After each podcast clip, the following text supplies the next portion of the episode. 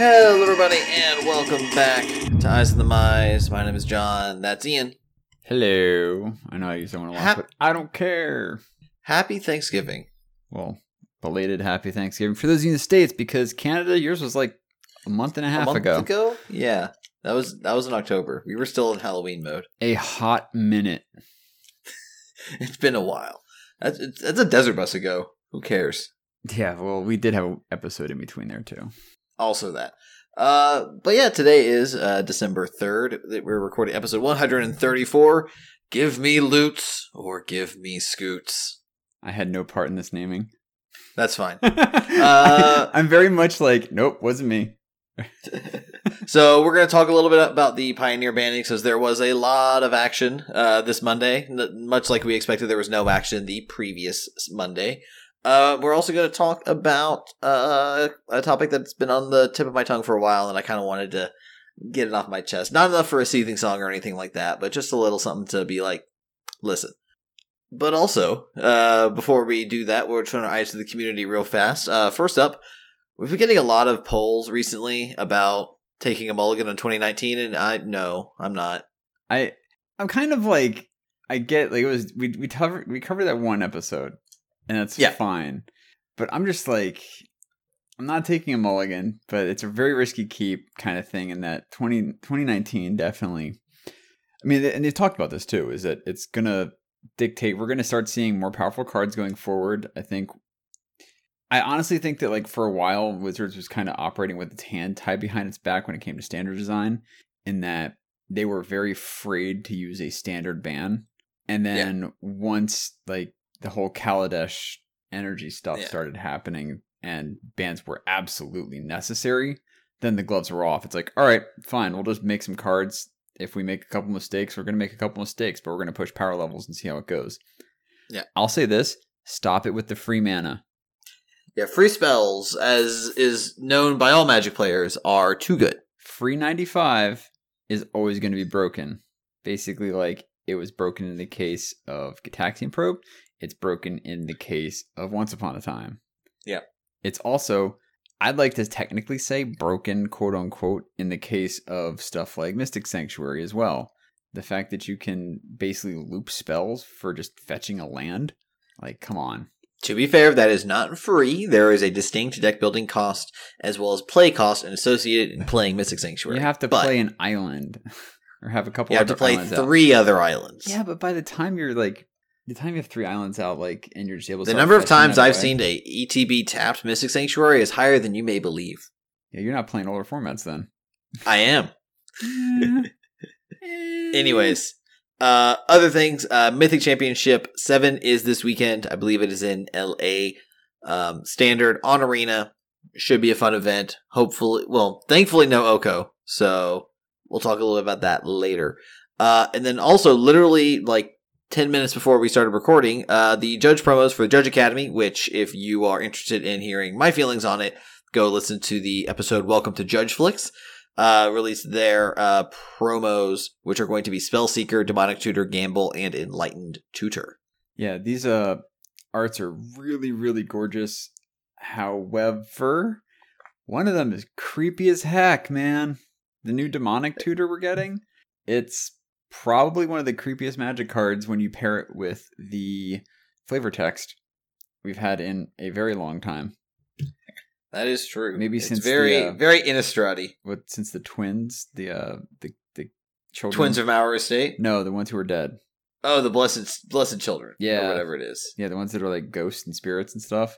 Yeah, the Demonic Tutor art shows a little girl holding a doll, and she's kind of like smiling at it, and the flavor text is, Mama says it's my imagination, but I know you'd never lie to me. If you look closely at the doll's face, though, if you go to the link of the Judge thing, you get a bigger picture of the doll's face, and its eyes are black with like kind of like the weird drippy things coming from the... Yeah, nope, it's full of nope for me. Nope. Straight up. Basically. Also, they have their own little mascot, Archie the Owl, which is used as the watermark and the set symbol, and based on the photos, it's very prominent. Let's hope that it's more in line with the other foils with watermarks on them. I think it will be. It's just, it's very hard to show how foiling comes across on cards. with certain things, especially when you're doing like not actual pictures of cards, but mock-ups of the foil kind of thing, I guess is what it looks like. Sure. So sure. I'm just going to chalk it up to it being a digital version of it. So we'll see how it goes, but I'm pretty sure it's fine. Anyways, let's hit the ground running and talk about the Pioneer band announcement, because they really dropped the hammer after this 2 weekends of PTQs and other major events. They laid the hammer down on a couple of cards that people expected, that people were just like, this card needs to go, this card's annoying to play against, what have you. Let's start with the one that I went in standard to much rejoicing. Once Upon a Time is now gone in Pioneer. So Once Upon a Time is the one in the green. What do you mean it's free? Yeah, it's free some of the time, but it's one in a green, rare, instant. If this spell is the first spell you've cast this game, you may cast it without paying its mana cost, aka free. Look at the top 5 cards of your library. You may reveal a creature or land card from among them and put it into your hand. Put the rest on the bottom of your library in a random order. This card was just utterly being busted in standard and in these Pioneer decks. And this is what Ian Duke and R&D was saying, is that like basically when you're able to very much hit your turn one like essential drop for free, you can keep a hand with like one land and Once Upon a Time, because odds are you're probably going to find your second land or a mana dork or something like that in that top 5. So yeah, it's the same reason that it got axed in Pioneer. Now, granted, in Standard, or not in Pioneer, in Standard you're dealing with a smaller card pool. The power level of this card is more heavily accentuated because, you know, you're looking at in those Oko decks, you're looking at, you know, if I have a land, then I just need to find a goose, and if I have the goose, then I need to find a land. You know, it's just whatever. It's just really, really not a fun card to play against, and it's not really great to play with, which is why I understand and appreciate that Once Upon a Time had to get the axe there. Yeah, and in Pioneer, there's 8 mana elves. Well, you've been playing 8 of them. 4 Elvish Mystic, 4 Llanowar Elf. So you're guaranteed like, and with the London Mulligan, you're almost essentially guaranteed going to 6. You're going to have a hand where you're going to have a land, an elf, and a Once Upon a Time. And just start. And you can find your 3-drop, depending on what your 3-drop of choice is, whether it's something like Steel Leaf Champion or some of the other powerful 3-mana green cards, because that's why Elvish Mystic was not printed for a while, so that Wizards could kind of push the pedal to the metal a little bit on 3-mana green cards. But other card that got the axe, which to literally no one's surprise, was Field of the Dead. It got the ban in Standard. There just aren't the tools in Pioneer to deal with it either.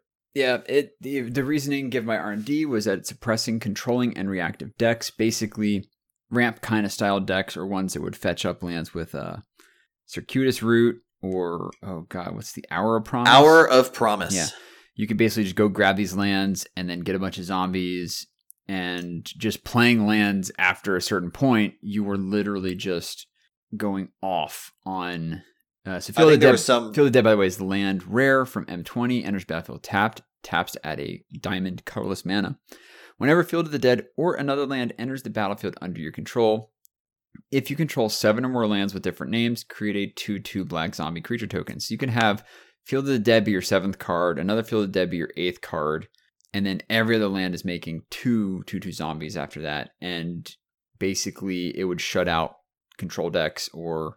decks. Weren't, yeah, basically if you weren't trying to kill your opponent by turn 6 or 7, your opponent was getting Field of the Dead out and already having like 5 or 6 zombies out, and was just going to overpower. And if it didn't have evasion to get over the zombies as well, it was just kind of pointless to try to fight them. Like Legion's End is not a great answer to all the zombies, because they just rebuild. Also, they rebuild with lands and stuff like that. Plus, also things that people are mentioning too is that it's on a land, and we don't have a lot of good land hate right now. There is Field of the Dead, or not Field of the Dead. Field of Ruin. Field of Ruin, the other field card. But there's Alpine Moon, there's Blood Sun, but at the same time, like none of these are as good as Blood Moon, and also the decks that we're playing these are surprise green decks, and what do green decks have plenty of? Man. Enchantment removal and other stuff. So another thing you need to think about too is with Field of the Dead, if you're trying to Field of Ruin it and you target it, but your opponent has another Field of the Dead on the battlefield, You literally just gave them two more lands, or you're giving them another zombie. Yeah, it's just it spiraled out of control. It's a great card, but yeah, sorry if you were a fan of Field of the Dead in Pioneer, but kind of had to go. And here's the big thing. Impressive. Like I was talking with my roommate Doug about it, and the Ram decks got to play Field of the Dead, and literally all of their spells could just be interaction. They didn't need to, play any sort of win condition. They could just play the Teferi Time Raveler. They could play Oko. They could play whatever. And then there's this land that they could just play for free would just continually get them more and more and more results. Another thing, Field of the Dead is, it was put in standard for Scapeshift, and it did its thing with Scapeshift, and it was very good at it. But it's very different from the previous Scapeshift kill card in Modern of Valakut, because Valakut has a very specific requirement. You have to play mountains. Yeah. Field of the Dead has a much looser requirement of you just have to play a bunch of lands with different names. And when all of your lands are still tapping for the mana you need and they're just doing different things, then it's not really that big of a drawback. When you're not being punished by deck constraints and you're literally just doing something that you would want to do in Magic anyway, which is hit your land drops, it's just way too... Yeah, egregiously, I wouldn't say overpowered, but compared to what everyone else is doing, it's just egregiously over the top. Yeah. And another thing, most of the best, Scapeshift decks in Modern were playing red for Valakut, and they were playing zero red spells. They were a blue-green deck that just happened to play 8 mountains because that's how many they needed in order for the Valakut kill to work. Oh yeah, they would play Stomping Grounds and. Yeah, Stomping Ground, Steam Vents, yeah. A couple actual mountains, just in case. Yeah. And then also, the best thing about Field of the Dead is that it turned Hour of Promise into just a strictly better Grave Titan. Oh, yeah, that's the real gross thing, because Hour of Promise on its own, when it's that late in the game, is generating its own lands. Because you would play a few deserts for value. Oh, yeah, well, because it's different named lands. You would be playing the green ones. I can't remember the names of them. It's you play Desert of the Indomitable. You would play Desert of the Mindful. Ah, here we go. I found. You'd probably play Heshep Oasis. Maybe if Ibnu Rivulet. Maybe you don't really need it though. Yeah, that's your. You can play Shefet Dune so that your zombies beat your opponent's zombies if you're playing the mirror. I'm actually looking at an Hour of Promise deck that's not even really running a desert package, which is weird. Well, that's again this because Field of the Dead was your desert. Yeah, it's the only card you wanted to get. Yeah, it's definitely a case of it needed to go. Here's a Golgari one that's running Hashep Oasis and other ones like that. Yeah. When you start trying to determine what's the best field deck between Golgari, Bant, or whatever, you've kind of you've become too good. And then the last card that got banned is one that I didn't want to see banned, but I recognize. Its time was probably very limited, and that is the Looter Scooter itself. Smuggler's Copter got hit with the Banhammer in Pioneer. Yeah, Mono Black Aggro had basically become the default best deck over the last week or so, and that deck was just very resilient, very, for lack of a better term, very aggro. It was very aggressive. It was very recursive. It was definitely the best Smuggler's Copter deck. I think I saw that as a headline on an SCG article. I forget who initially wrote it. I think it might have been Ross Merriam, actually. But yeah, being able to, loot away your Bloodsoaked Champion and raid it back. Being able to loot away your Scrap Heap Scrounger, be able to get it back. Being able to loot away just these recursive threats and even make that discard, side of Smuggler's Copter less of a drawback than before is just really, really powerful. And the card itself was just really, really good. I mean, I've ranted before on how they could have changed the numbers on Smuggler's Copters in so many different ways, and it would not have been as impressive as it was in Standard, and it wouldn't have been as impressive as it is in Pioneer as well. And another big thing is, if you're trying to hit Mono Black, there's nothing else in that deck I think you can hit aside from Smuggler's Copter to really take the wind out of its sails. There's an argument for Thoughtseize, but I think that Thoughtseize is just going to be too important in keeping some of the unfair decks in check. Because it's just super powerful. Yeah, so I think that as much as people are trying to be like, oh, why is Smuggler's Copter dying for, Thoughtseize's sins? It's well, here's the thing though. Thoughtseize is a very important piece of interaction that Wizards wants to exist in this format. I don't know if they want it to, but it needs to. Yeah, it needs. Well, I'm assuming want it. I should clarify. Wanted to in this case being it's an essential check valve on potential combo where the combo decks need to have a natural black based predator deck or a deck where it can use Thoughtseize and bring in Duress out of the sideboard to have the 8-hand attack. So it just combo doesn't get too far out of hand. It's the push and pull of Magic as it has always been in terms of, hey, what's the power level? Which kind of levers do we need to pull and who's going to be in, on top and everything like that. It really just, I would be incredibly surprised if Thoughtseize gets banned in the next year. I would too. Like, maybe it might someday down the road, but I would just be beyond, I'd be shocked if it was, to be honest. Like, I don't think it's powerful. Yes. Is it the most played card in Pioneer outside of Basic Lands? Yes. Does that mean that it is breaking the format in a way that needs to be banned? I say no. I did love that image you sent me of like, yes, the 5 basic lands. Mountain, swamp, island, Thoughtseize, plains. No, it wasn't even plains. Or forest. Yeah, it was forest, because plains is like the 6th or 7th card on the list. Or plains was the 6th card on the list, but yeah. Yeah. I'm going to actually bring this up, though. Matt Sperling, say what you will about him, on Channel Fireball, had a nice little article about what do the bans mean for the future Pioneer, and he brought up the fact that Thoughtseize is a legacy card hiding out in Pioneer, so it can't be that safe. Yes, it is very much a legacy level power card. We also have legacy level power cards in other things like Treasure Cruise and Dig Through Time, but it's how the format is going to keep on evolving and such that will dictate whether or not Thoughtseize might get hit, Nykthos might get hit. And he brings up combo piece like Lotus Field because there's that weird combo deck.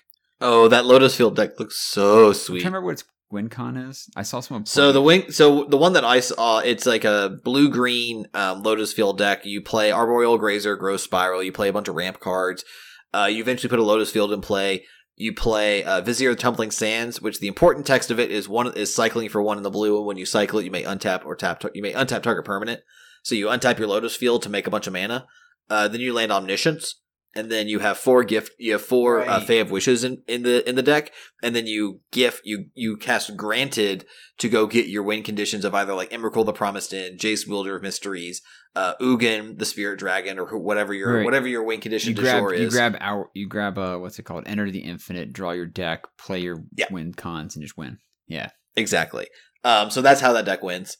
It's really, really cool. I watched someone play the other day when I realized, I'm like, oh, this is this deck. This is pretty sweet. And it actually cooked off. It was like really kind of cool. But yeah. Also, one last note on Smuggler's Copter.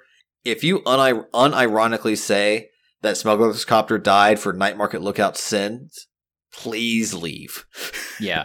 And here's the thing. Smuggler's Copter is an overly pushed card. I get it. You're like, there are people who are very, very much so, and I feel for you, sad that Smuggler's Copter is gone. Me. It needed to go in this format, though. Again, this is an Oko case where literally any number on that card gets changed in any way, shape, or form, and it's probably okay. If it was a 2-mana crew for 2, that was a 3/3. That's pushing it, but probably not as broken. If it's a 2-mana crew 2 or crew 1, 2/2, okay. That's not nearly as bad, but the fact that it was a 2-mana crew 1, 3/3 with, and in this format, there's very limited removal for Smuggler's Copter, but there's a lot of it. There's more than you think. Yeah, but the fact that it loots on attack or blocks is where it really is just like, all right, no, that's a little too much. Yeah, I've said my case before. I'll just repeat it. I think it could be fine as a 2-mana 3/2 crew 2. Yeah, that'd be with the loot. Yeah, with the loot on attacks and blocks. And blocks, okay. I mean, some people are saying drop the block thing. But yeah, obviously this is something Looter Scooter argument has went on in standard and stuff like that. But yeah, we're not going to rehash all of that. But yeah, the fact that Smuggler's Copter is gone makes me sad, but I understand why. Because like I played a couple of games of that Mondo Black deck, and I drew over half of my deck. I outdrew a control deck with Mono Black. Like, it was ridiculous how good the card is. Yeah, the card was so ubiquitous that it was literally a 4-of in an aggro deck. And if you weren't playing 4-of, you had to have a damn good reason why you were not playing 4 Smuggler Copter in your aggro deck. And that is... And I will say... That is the kind of thing that pushes a card to get banned, is when it literally is eating up and becomes a mandatory 4 of in any kind of deck list, regardless of how it's built. It's like, oh, are you actually attacking your opponent? You're playing for Smuggler's Copter. If you're not, you're doing it wrong. I mean, I still want my Smuggler's Copters, but I understand. Another thing, what was I thinking of? I forgot. So thoughts are slippery little devils. Nah, that's good. I do want to bring up stuff that they brought up at the end of the thing, too, in terms of the rapid iteration of the ban list. People are... Yes, that's what I was thinking of. People are very much upset of like, oh, man, I bought these cards, and now they're like, I'm already getting stuff banned out from under me. This stinks and all this stuff. It's like, they told us when they first announced this format straight up that this was going to have a lot of bans early on. The fact that if you were going into... like, the one thing I was saying during our now... wildly out of date, and thank God for that, honestly, band guest episode. Very obsolete as well. Oh my God. I'm actually very happy that we completely messed up on it, because I like... We were right on a couple of things, but we're wrong on a whole bunch of other things. And I'm happy with that, because honestly, like, that shows that the format is going in places that we didn't see, and that's great. So, no, they told us off the bat, hey, there's going to be rapid ban lists. We might have a ban every week. It might not be every week, but it could be every week. It just depends on how the meta goes. They told us also early on, this was apparently supposed to just be a Magic Online thing only, but the fact that everyone's like, holy crap, a new format, let's do this, brought the paper game in early, which led to all sorts of these like feel bads for people. It could, if it had gone how Wizards had originally wanted it to, you know, you would have had Magic Online be your only issue of like, oh man, I got bought out of a card kind of thing like that, and not had to worry about the paper game. But again, there's some other things too that kind of Matt Sperling brought up just a little bit too, how yes, it's very good that the metagame has evolved and they let it breathe and they let it move through and go through these iterations and all that kind of stuff. But there was no possible way for the current play design team and the R&D team being like, here's a new format, go make a ban list. The fact that they're like, we're just going to ban the fetches and fix it on the fly was the absolute smartest idea for a team that was probably already getting pushed to its limit in terms of. And also, you know, look at it this way. If they were going to come up with a ban list before announcing the format that wasn't just the fetch lands, we wouldn't have Dig Through Time. We wouldn't have Treasure Cruise. We wouldn't have Smuggler's Copter to begin with. We wouldn't have Emrakul, the Aeon Storm. We probably wouldn't even have Reflector Mage. You know, we wouldn't have a lot of these other cards that are just perfectly fair in this format as of right now. You know, we just had a recent ban, so we'll see how the format kind of shakes out in the next couple of weeks. But, you know, this format is, maybe this is the place where Treasure Cruise can live. Maybe this is the place where Dig Through Time can be a fair card, you know. It's going to be really interesting to see how things play out from here. Yeah, I honestly think that Dig Through Time probably has the most potential out of Dig Through Time versus Cruise, of getting a ban first, because Cruise is just literally sorcery speed, draw 3 cards. I mean, obviously when you for 1 blue mana, but yeah, when you pair it up with, you know, 3 fairy, it can, you know, get a little broken and busto. But we're gonna go either here nor there on that one as well. But no, it's definitely, I don't know how to really kind of put how I think it's like, I have only purchased cards for Pioneer. I've really wanted to brew. Didn't have the time, but I've really wanted to brew. But I'm like, you know what? I'm going to let the people who have the time to throw all this mess against the wall, see what sticks, and you know what? Let the bans come and all this kind of good stuff.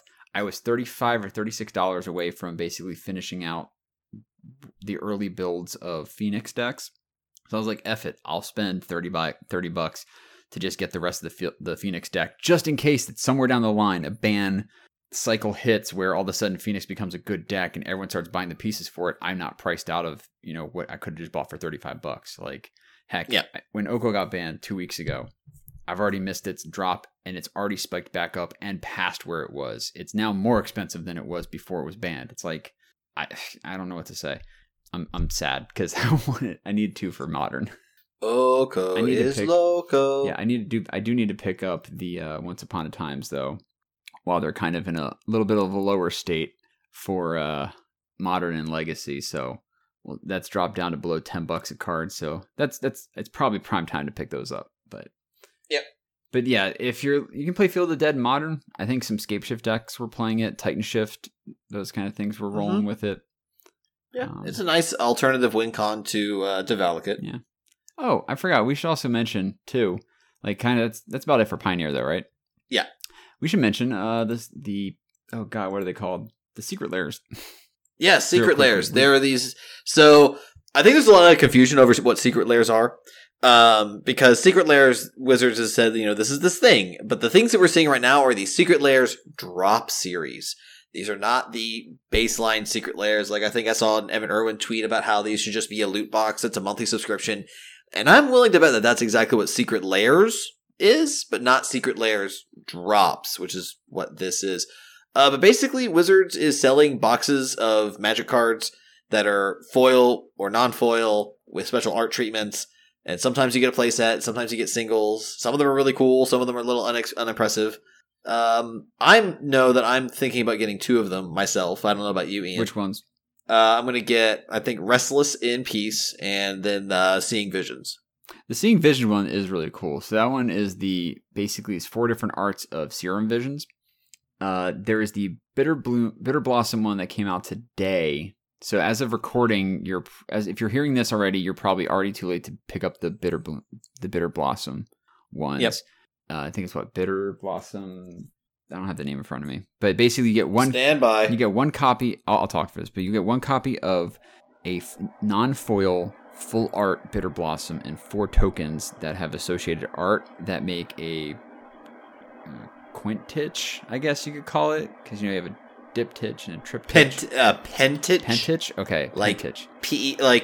Pentagon. It's Bitter Blossom Dreams. Yeah, so it's 5. It's basically an artwork that can go 5 across, and it kind of flows together with the tokens and the Bitter Blossom itself. So, yep. There. Do you have the other ones up too? Yes. All right, Eldraine Wonderland is a cycle of 5 snow lands featuring Throne of Eldraine setting as well as other things. They are not full art, but they are foil. Restless in Peace features a triptych of Bloodghast, Life from the Loam, and Golgari Thug, which is really nice. Pictures actually go Thug, Loam, and then Bloodghast. Loam, I know Loam's in the middle. Yeah, left to right. It's Golgari Thug, Loam, Bloodghast. Restless in Peace is non-foil. Seeing Visions is a playset of 4 foil Serum Visions with different, very esoteric arts. Next is Explosion Sounds, which is 5. I think they're non-foil goblins with kind of more cartoony art. It's Goblin King, Goblin Lackey, Goblin Pile Driver, Goblin Sharpshooter, and Goblin Bushwhacker. Yeah, I think they're either all non-foil or just the king is foil and the rest are non. Yeah. Either way. Next is... Yeah. Yeah, next is Kaleidoscope Killers, which is 3 Wooburg Commanders, Reaper King, the Ur-Dragon, and Sliver Overlord, each with the same art style. Very very rainbowy, very tie-dye-y. Yeah. And then the last one, which these are also coming out each day. You have 24 hours, limit of 10 per person. You also, turns out, based on how some of the openings have gone of the...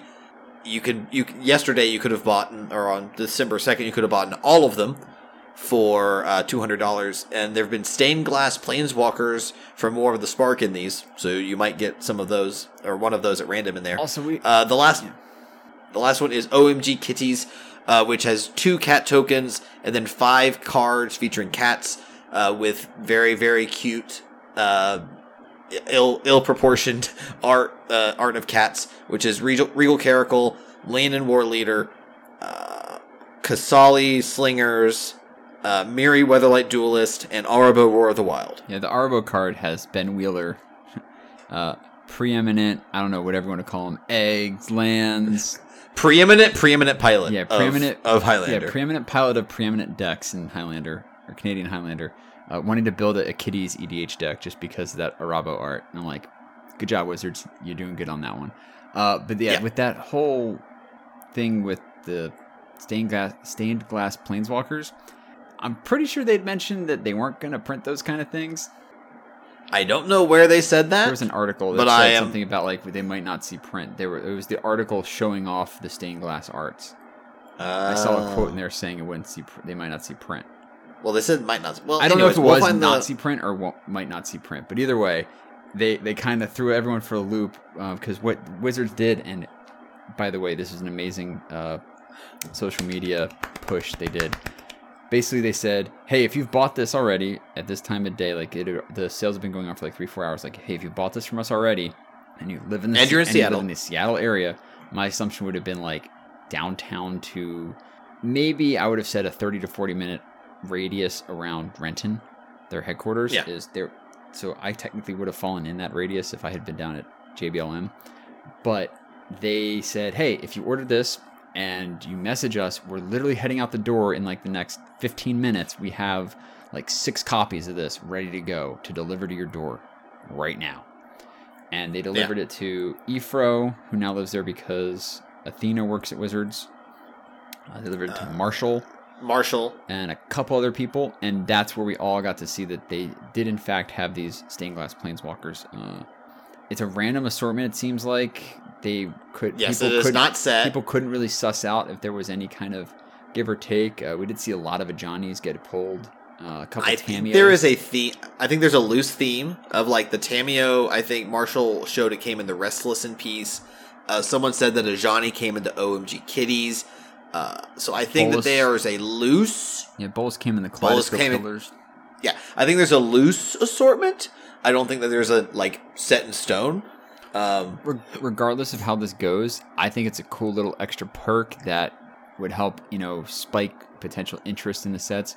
But people also said, a lot of people are thinking that this is one of the upcoming secret layers. Well, another thing is too is that they could also just basically say, "Hey, here's the deal. What was I gonna go for? Man, I'm losing my train of thought too today. No, basically." Don't purchase these if you want just the walkers, because you're not going to necessarily get the walker you want. You could get it. It's a free roll. Again, if you want a particular card, don't go crack packs. Don't go buy a booster box and crack packs to get cards. Only degenerates who are trying to find cards for high-level tournaments who like, oh, God, I need this uncommon from 2 sets ago. That I need a playset of Seer and Vision stat. Or it's like, hey, or no, I mean that. I'm talking like just cracking a booster box. Like, hey, don't go cracking booster boxes unless you need some random jank common that you know vendors aren't going to carry with you, but it just so happens to break your Urza, it just happens to break your sideboard somehow, and you found the nut interaction. There you go. Yeah. That's the only time you should ever do it is if you have the ability to burn through cards like that. Don't go cracking packs for singles. Go purchase them. Yeah, like if you want Urza, don't buy a box of Modern Horizons. I mean, granted, your value might be decent on the return, but yeah, regardless. Anyways. Either way, but yeah, that's what Secret Lair is. It came out, the stuff information came out last week when we were taking our week off for the holiday. But now let's get on to the big topic, kind of to close out the show. Yeah, our second half. Go, John. Yeah, the second half kickoff is being received. But anyways, so this is a topic that I've thought about a lot, and it kind of goes into the same mindset that I think Magic players sometimes get lost in. And that's kind of deck elitism. And I kind of want to explain what I mean by deck elitism. I think it's pretty self-explanatory. But, you know, what deck elitism isn't is, you know, you go up to a standard tournament a couple weeks ago and you go up to your buddy and you go like, man, I don't want to play the Oko Mirror today. It's not, you know, going up to a modern tournament and being like, I see a lot of Tron. My Tron matchup is really bad. Or, you know, going to a draft and you draft your deck and you go, these aggro decks are going to be really bad to play against. That's not what deck elitism is. To me, deck elitism is something along the lines of, why are you playing that Oko deck? It's mindless to pilot. You just play Goose into Oko and then you win the game. It's, you know, aggro decks don't take any skill to play. Or so, you know, all you do with Tron is you mulligan until you get your Tron pieces, and then you win the game from there. It's a noob deck. Like, it's super easy. Or burn. All you do is just, you know, cast like 10 lightning bolts. You have no skill to it. It's like, bro, have you ever tried playing a burn deck? Yeah. It's not easy. Yeah. And, you know, this kind of also dovetails a little nicely into, you know, this idea of, you know, your deck is, you know, quote unquote, your deck is cancer or whatever. As someone who's had cancer, that's not really appropriate. And, trust me. Yeah, there's a whole bevy of terms. Like, for instance, calling things cancer, there's way better terminology to say something sucks. You could even say it sucks. Mm-hmm. Straight up. Yeah. Like, yeah. Don't call it cancer, because that's just I'm not going to say it's ableist terms because that's not exactly what it is, but it's definitely a case of straight up has very negative connotations. It should not be used to describe things unless it's like actually cancer. Yes, the whole cancer is a noun. It is not an adjective. The whole connotation of why they're saying, oh, this is cancer, gives a thing of like, oh, this is something bad. It needs to be excised and removed. Not necessarily how this needs to be played off as. I got to say this is kind of funnily enough. Decaletism technically is not bannable under terms of certain Twitch chats I'm mod in. Not going to name exactly which ones, but they're pretty preeminent. So you can actually say this deck is trash and stuff like that, and it's not bannable. I have, very much an issue and have brought this up in chat about that, or in our personal mod chats about that. But here's the thing. Just because it's not bannable doesn't mean it's not rude. Yeah. It's seriously just straight up decorum of don't be a jerk. Yeah. I'll say this. John, you mentioned the Tron thing, right? Yeah. How everyone's like, oh, Tron always has it. Tron players are trash, because they're always just going to play this deck that they're always. There's literally a meme of wow bleep Tron. Yeah. And it got so bad to the point where people were like, I've been playing Tron for years now, and I have to feel like I have to apologize for playing the deck that I play just because it's a good deck and it does stuff. It's not my fault kind of thing, but I'm sorry. And it's like, no, people shouldn't have to be apologized for it. I have been guilty of apologizing for the fact that, or not necessarily apologizing for it because I don't play modern Tron, but you darn sure right that at times I've been like, oh, Tron player. I'm like, well, no, not Paupertron. But now Paupertron is even like the enemy. This was like a couple years ago when Paupertron was just like, well, look at it. It's doing its weird little thing and it got all this mana and oops, it just rolling thundered you out of the game. Got him. But now it's like one of the bogeyman of the format. So yeah, I feel like I have to apologize there too, but oops. Yeah. I mean, I just happened to pick a deck that is good and cause I wanted to win.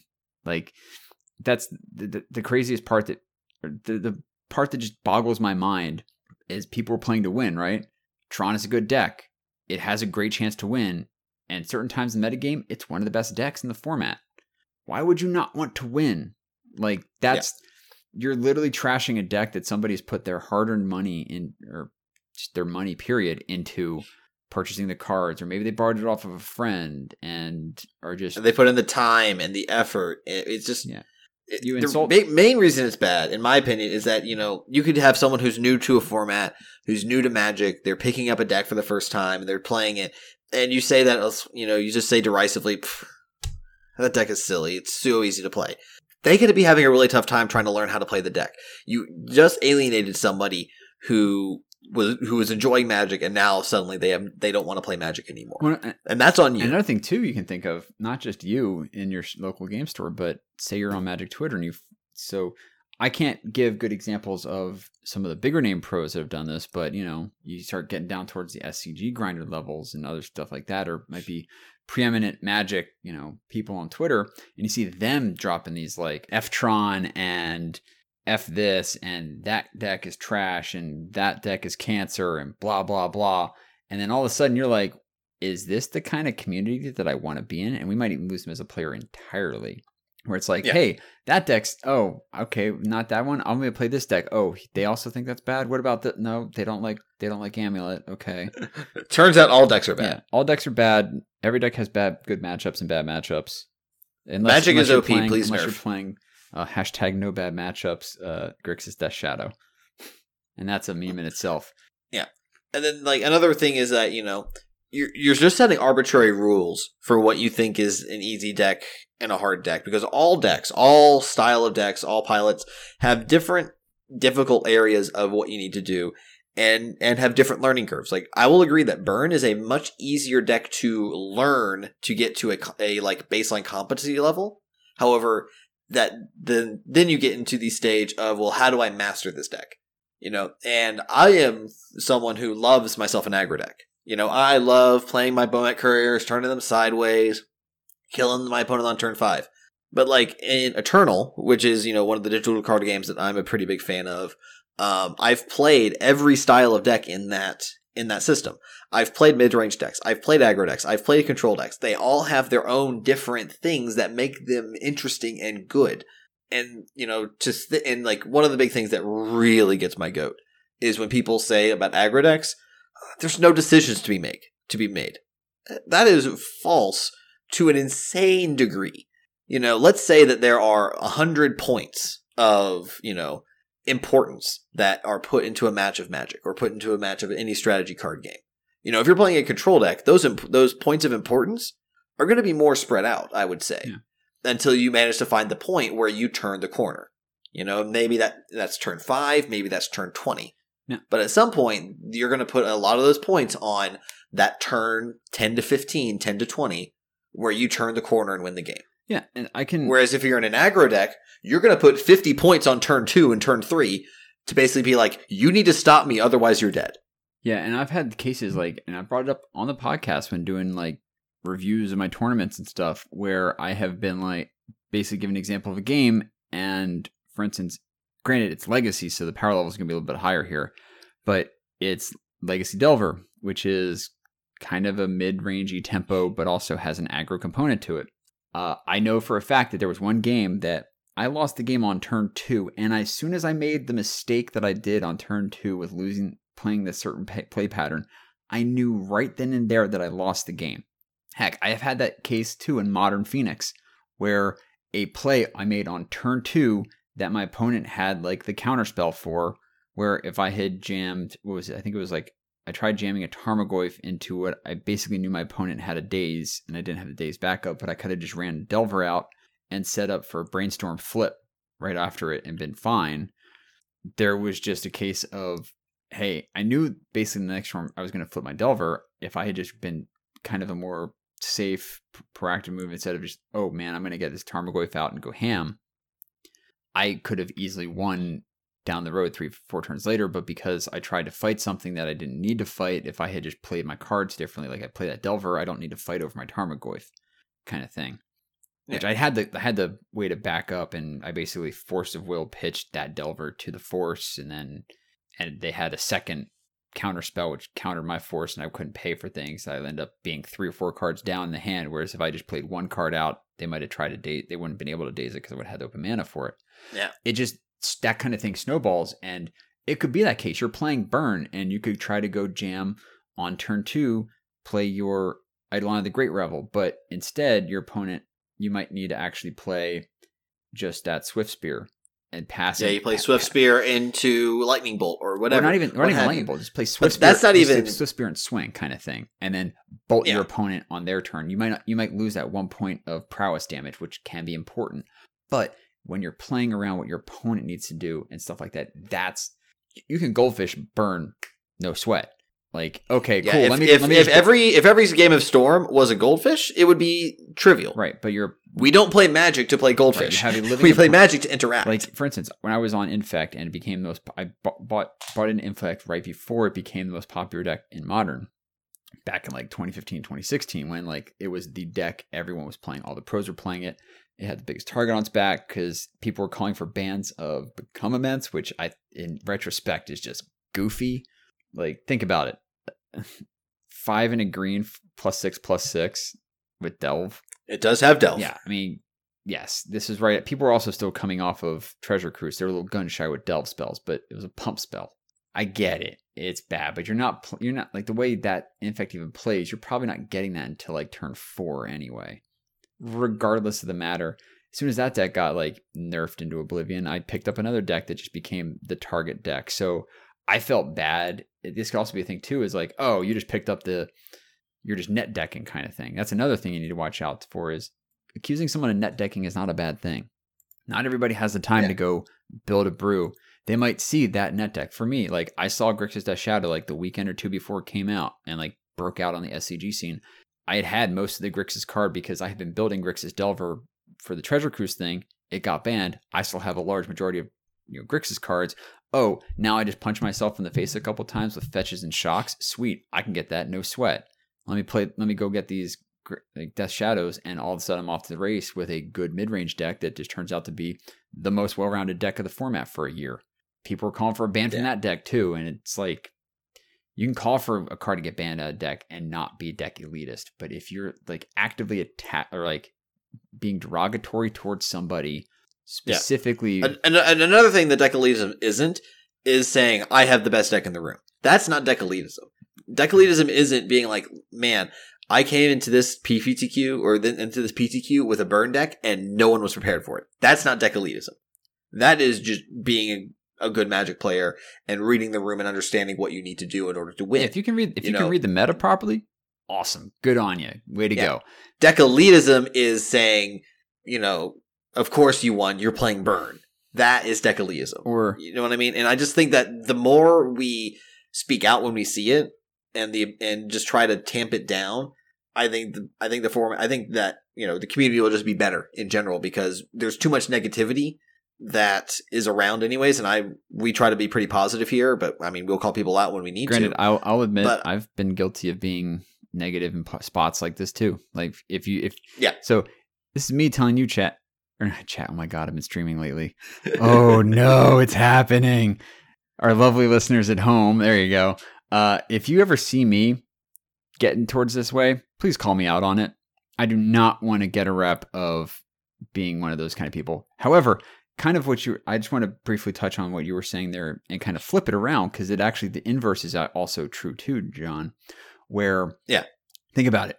You might have the complete wrong meta call on a room, right? You go into a tournament thinking, okay, you might go into unknown meta and be like, oh yeah, I brought my pet deck with me. I'm going to go with Infect and all that stuff. And then you happen to walk into a very hostile meta that you weren't expecting. And then somebody's like, why the heck would you bring that deck? You are so dumb to bring that deck into the, like, don't you know, like what everyone's playing around here? That's the worst possible choice you could have picked for this thing. That kind of thing would make you feel so bad, especially if it's like, for me, there would be times I'd go up to Mock's Boarding House. I think I went for one modern tournament up there. I had no clue what the heck the meta was going to be because I never went up there all the time. So the meta at that store, very hyper-competitive kind of thing like that. And I just didn't bother watching a couple of their weekly modern games to see, hey, maybe what's the meta to expect at this weekly modern event or the weekend modern event as opposed to... Yeah, it didn't necessarily happen to me, but I definitely brought a deck that was not good against the room, and it could have happened to me. Granted, I've been playing a little longer, so I would know how to absorb that kind of thing. But like, let's go back to that example. New kid just, you know, purchases his deck, just finally has pulled it together, and it turns out his deck is not great in the meta, his local game store. Somebody trashes him, and now all of a sudden, this kid who might, like, say it's a young kid who's like 16, 17 years old, who's been, you know, scrapping together stuff, making some trades from a bunch of his cards that he got at pre-releases, taking some money from his weekend job and his parents have helped him out with. He's finally built this like $500, $600 modern deck. Say what you will about the parents letting a kid build a $600 modern deck. Hey, man, that's on them. But then all of a sudden, he takes it to the store, gets that kind of put down. What's he going to do with this? Like, does he want to keep playing? Who knows? Maybe the kid's resilient. Maybe he's not resilient. Maybe she's not resilient. Maybe they're not resilient. Like, and I know I was using guys a lot of that. It could just be a guy, too. Like, deck elitism, you could be like, oh, man, it's not really deck elitism, but just elitism in general. Where guys have gone in, oh, I got a girl across the table from me, I'm going to win. And then I mean, I've definitely had the internal thought of, oh, this is a new guy, I'm going to crush him. I've definitely had that thought. I'm kind of tying this into deck elitism is that, like, you might go into the whole thing like, oh, that's a girl, I'm going to beat her. And then you lose, like, oh, your deck is trash after the fact. Oh, you're playing just the best deck and blah, blah, blah. You only won because I did this and this and this. That's another form of elitism, kind of angling at a deck if you're talking trash on their deck too. Also, that's just sexist as hell. Don't do that. Just straight up, don't do that. Yeah. Period. But I did want to kind of touch on that a little bit when talking about deck elitism because that kind of thought can absolutely creep into certain players who are more established and more enfranchised and stuff like that. And it's definitely a bad habit that I will admit I've had to break myself of it. Yeah. Like absolutely 100% I've had to break myself of that habit over the years. And I feel like I've done a decent job. It still creeps up, but I try not to do it. Hell, some of the best games I've ever played against were against women or non-binary people. I know for a fact that they were because they had they them sticker or button on. Yeah. But like straight up just like solid games. It should not matter who your opponent is in terms of gender or what they're or if what you decide to rail on your opponent even, because you lost what their deck is. As long as you had a good game of Magic, sweet. And if you didn't have a good game of Magic, if don't rail on them on the spot. Don't bring them down. Don't do that. Yeah, if you decide to rail on your opponent because you lost, you're no, get out of my hobby. Yeah, absolutely. But deck elitism, bringing it back onto the topic and stuff like that. Just maybe if you see some, just remember that everybody was new for at one point, and there was something that you saw that brought you into Magic. There's something that caught your eye where you were like, "Yes, that's what I want to do." That's why I picked up Storm. Yeah. I literally was watching John Finkel play Storm at Pro Tour Born of the Gods on the Twitch stream, and I'm like, "That's how I want to play Magic." Yeah, I could, that's how I want to play Modern, and that's why I got the deck together. And this you have here this learning curve and stuff like that. Think about it.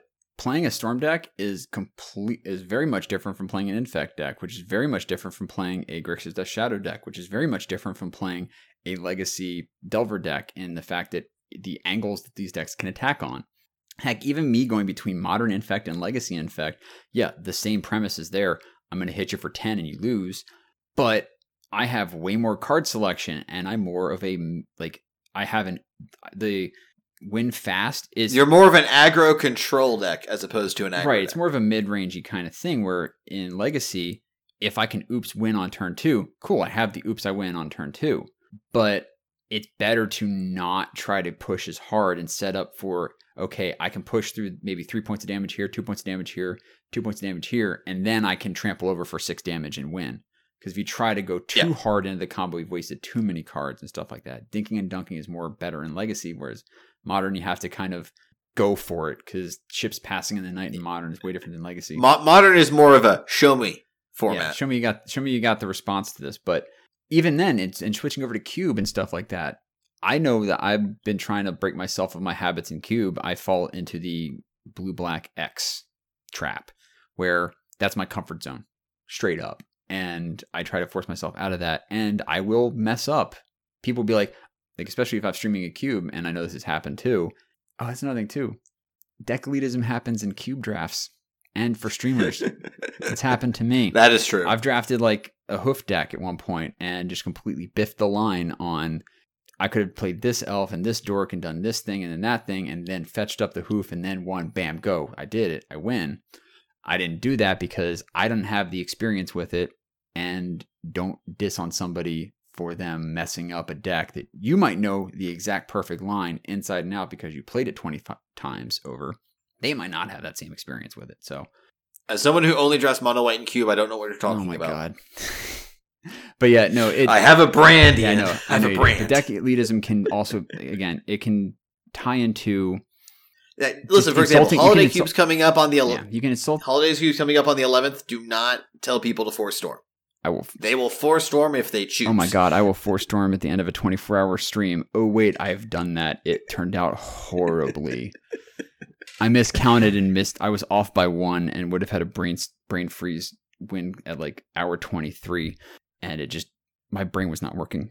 Storm at the end of a 24-hour stream is a bad idea. But yeah, no, remember, deck elitism can basically be trashing a deck. It could be trashing the person playing the deck. You could be insulting and using derogatory terms about a deck after a loss. If you are really salting off hard after a loss, don't say anything. I have had games... Take a deep breath and walk away. Oh, I've done that. I have had games where I was ahead and I biffed a thing in game 1, stole game 2, and then just got destroyed in game 3 and got knocked out of like a little pod thing and ended up not getting tickets. Basically... It was, hey, do you want to just scoop and split? And they're like, no, I want to play it out. And everybody else at your table has split. And you play it out and lose and end up getting like 20 tickets instead of like 300 kind of thing. Yeah. That case, I literally was just like, packed my deck up, put it in the bag, shook the hand, said, thanks for the games, packed my stuff up, went up to the table, got my tickets and left and booked it away from that person because I did not want to salt off around anybody. If you're going to insult somebody... Which I was not, but I just didn't want to. I was getting. If you're going to insult somebody, leave. Just don't do it. Because guess what? You can get kicked out of a tournament for that. Yes, you can. Also, don't alienate new players. Just if you be like, oh my God, this matchup is straight trash for me. It's horrible for me. You can do that, but just by all means, don't be insulting of other players. Yeah. There are legitimate actual ways you can go about talking about the deck matchup and everything like that without pulling this elitist stuff, right? Yeah, and to a similar extent, doing the had all these is kind of in the same vein, but just be mindful and don't be a jerk. Simple as that. Yeah, really just be good to each other. Like, we need more of that in this game right now, just straight up. Yeah, especially right now. Yeah. If you got issues with people, I get it. Sometimes you can, worry about not having to, certain people can get away. People will rub you the wrong way. Certain people can have stuff roll off their back a little bit better than others can. I got it. Yeah. Look, people will rub you the wrong way because I know I rub people the wrong way sometimes. So, and there are definitely people that you rub the wrong way. So just be mindful of that. Oh, and here's another thing. Just tacking on to this. If you are hanging out with a group of friends and you see them doing something like that, tell them. Do what we like to do in the Army, we call it, is to do it offline. So basically, not, for instance, in line with the troops. You pull them out of the line. You pull them out of the line. You take them away. Aside, and you don't tell them in front of somebody, where you would basically embarrass them by calling them out for it. Be like, hey, can I talk for a sec? What? Yeah, I just had something I want to brought up. You pull them aside, and be like, yo, you were about to insult that kid, and he's 15. You're 20. Don't do that to them, kind of thing. Yeah. Just do it away from it, so you don't embarrass, because it might embarrass them, and then that might salt them off further. But if you just kind of take them away from the situation, be like, yo, just chill down against your opponent. You got that? Cool. Yeah. But yeah, just take them offline, help your friends out, then they'll help you out. Hopefully you have a group around you of good people who are willing to do that for you. If you don't, people who will call you out on your BS. Those are the best people to have around you. People who will call you out tactfully on your BS. And that way you don't have to worry about ever falling into this trap of being with deck elitism. Is that kind of all the stuff you wanted to hit on that, John? Pretty much. I think that kind of nailed it. With that said, Ian, if people wanted to find you on the social medias, where can they do so? Y'all can find me on Twitter at DixonIJ. That's DixonIJ. The dream of ever getting the at DIX, just the 3-letter, is basically dead. Twitter is releasing a whole bunch of usernames in the next couple weeks, but the problem is that you can't rename yourself to anything less than 4 characters. No. So I would have to basically become famous in order to ask Twitter to be like, yo, give me DIX. So maybe someday if I ended up getting partnered on Twitch, I could be like, yo, somebody at Twitter, let me get this for branding purposes. Help me out here. Let me get branding purposes. But that's never going to happen. But speaking of Dix, you can find me on Twitch at twitch.tv/Dix. That's DIX. I have been streaming lately. I am so happy to be able to say that. Finally. Recently, I've been playing Pokemon Sword. I will still probably be playing Pokemon Sword for the next week or two. I want to try, once the cube comes out, I'll be doing that, but then I'll be going on a holiday break for a little bit. I did just stream a Lego build of the Saturn V rocket. I'm going to try putting that up on my YouTube channel. That's DixonIJ, or youtube.com/DixonIJ, DIXONIJ. So if you missed that, just come check it out. It's each video is going to be 4 hours long. They were long streams, but it was almost 2,000 pieces. It was a fun time. So come follow me on Twitter and follow me on Twitch and check out the YouTubes if you want to do that. John, yo, where can they find you? Yes, me. You can find me on Twitter at JWiley129. That's JWILEY129. You can also find me on Twitch at the same handle. If you see me around floating around any Twitch chats, don't hesitate to say hi. If you want to reach the podcast directly, you can do so one of 2 ways. You can hit us up on Twitter at EyesOnTheMize, or you can shoot us a more personal question at our email at EyesOnTheMize@gmail.com. We would love to hear how we could best improve the podcast for you, our lovely listeners. On behalf of Ian, I'm John. Thank you so much for listening, and we'll talk to you all next time.